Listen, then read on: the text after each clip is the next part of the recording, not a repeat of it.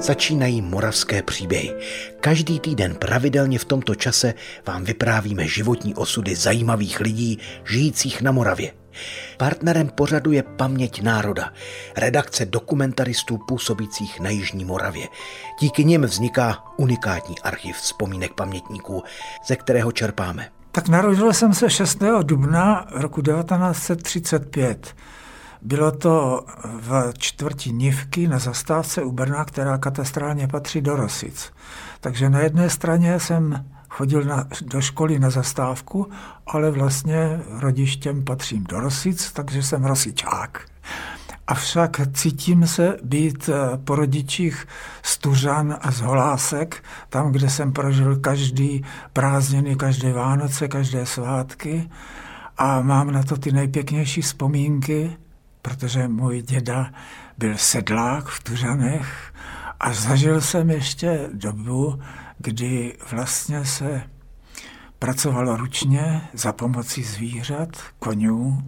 Každá kráva měla své jméno a bylo to úžasné. Asi by bylo hezké si poslechnout i o této části života Jana Krumla.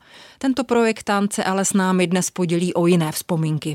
Pro paměť národa je zaznamenala Lucie Hlavicová, které tímto od mikrofonu Českého rozhlasu děkuje Hana Ondrijášová. A o čem bude Jan Kruml povídat? Spolu s ním se vrátíme do horkého léta roku 1968.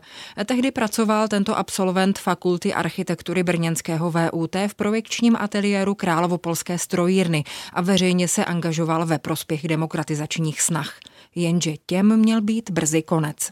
Jeden podvečer jsem šel s manželkou, jsme šli na Kraví horu, tam bydlel můj přítel Miroslav Skála, jinak spisovatel, úspěšný, autor e, svatební cesty do Jilí, byl v rozhlase a protože ti rozhlasáci věděli, jak, jak to vyvíjí se, tak jsme přišli vyzvídat, jak je to daleko. Říkal, že soudruh Bilak něco zase způsobil, ale že se to zvládlo, takže nám nehrozí žádné nebezpečí toho obsazení. Tak jsme po půlnoci šli s manželkou dolů na Veveří přes tu Kraví horu a lítalo tam nějak moc letadel. Jsem si říkal, co blbnou, teďka je po půlnoci a takhle tady budijou lidi. No ale nic. A jenom jsme, jsme usli, tak už nás volali. Honzo, ty spíš a obsazují nás rusáci.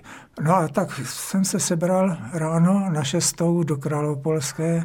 V Králopolské nikdy nikdo nepracoval, všichni byli u, u rozhlasu a poslouchali, že a najednou se ozvalo tedy z rozhlasu, všichni se soustřeďme v 9 hodin u zdravotního střediska, bude tam protestní demonstrace. Tak jsme šli a já jsem tak mezi těma lidma, co jsme šli, říkal, no to je škoda, že nemám auto, protože jinak bych skočil do rozhlasu pro nějakého reportera, aby to natočil.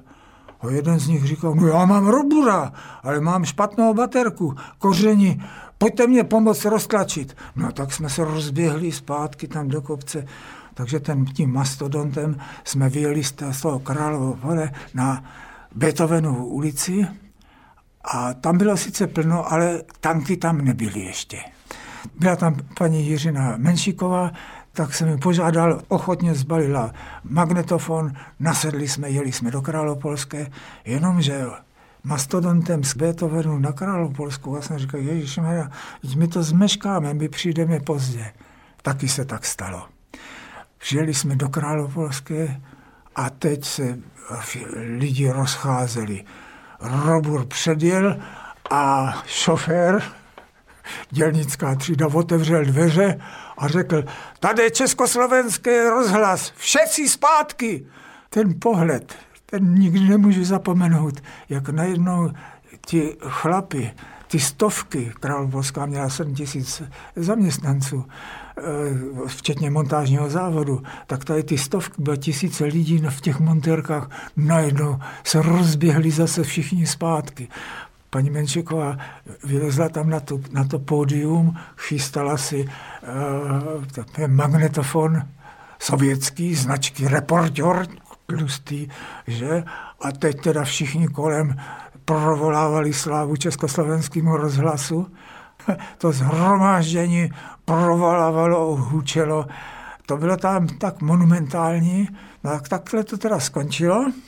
Paní eh, Menšiková to zbalila, odjela, odvezli jsme ji roburem zase na Beethovenovu, no a ona to sestříhala a hned to šlo do éteru.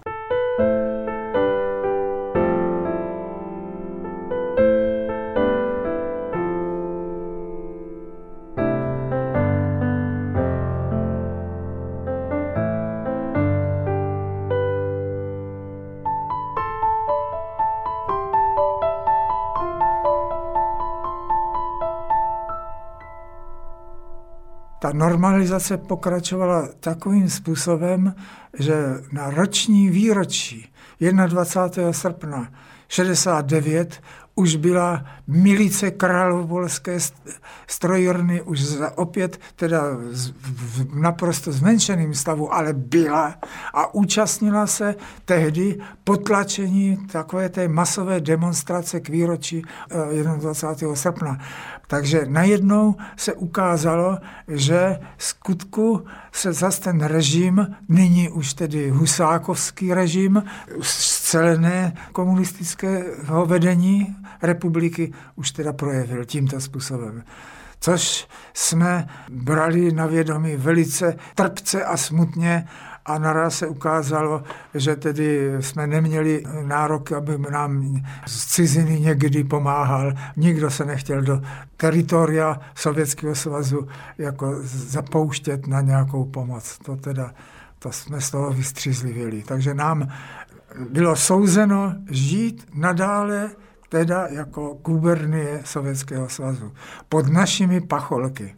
Skončilo to se mnou tak, že, že teda nakonec jsem byl jako propuštěn nebo vyhozen, nebo s tím, že do Královpolské již nesmím, což jsem teda dodržoval rád.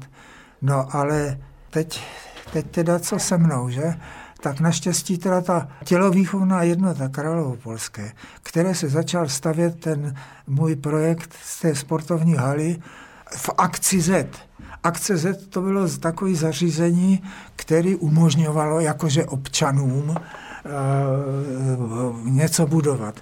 Samozřejmě, že občané sami při brigádách, které byly, které se museli dělat, tak sami by na to nestačili. Takže eh, některé takové ty hlavní věci by dodávali firmy. Takže Královpolská například udělala tu kocelovou konstrukci. No ale teď bylo zapotřebí někoho, kdo to bude vést, takže mě takhle zaměstnali, ale uvědomoval jsem si, že když se tam stane nějaký průšvih na stavbě, a to se stát mohlo, takže za to budu odpovídat, za, nedej bože, smrťák nebo ně, nějaké ty, tyto věci na, na akci. Takže jsem měl tuto takovou jakoby zodpovědnost. Tu Jan Kruml zvládl, stejně jako spoustu dalších věcí. Jeho velkým životním tématem se stala krajina a venkovská zástavba. Zasloužil se proto o vznik spolku pro obnovu venkova a inicioval i zrod soutěže Vesnice roku. A nikdy nestratil víru v budoucnost. Věřím, že tento náš národ, který tady má velkou tisíciletou tradici mezi evropskými státy, má budoucnost. Já věřím v mladou generaci.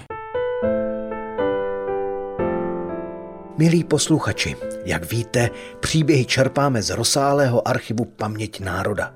A ta má své srdce i na Jižní Moravě. Pobočka Paměti národa sídlí i v Brně. Sledujte na webu a sociálních sítích Brněnský institut paměti národa. Navštivte ho a podpořte. Přijměte naše pozvání do klubu Přátel paměti národa. Díky vám zdokumentujeme paměť Moravy. Vše najdete na webu paměťnároda.cz. Děkujeme.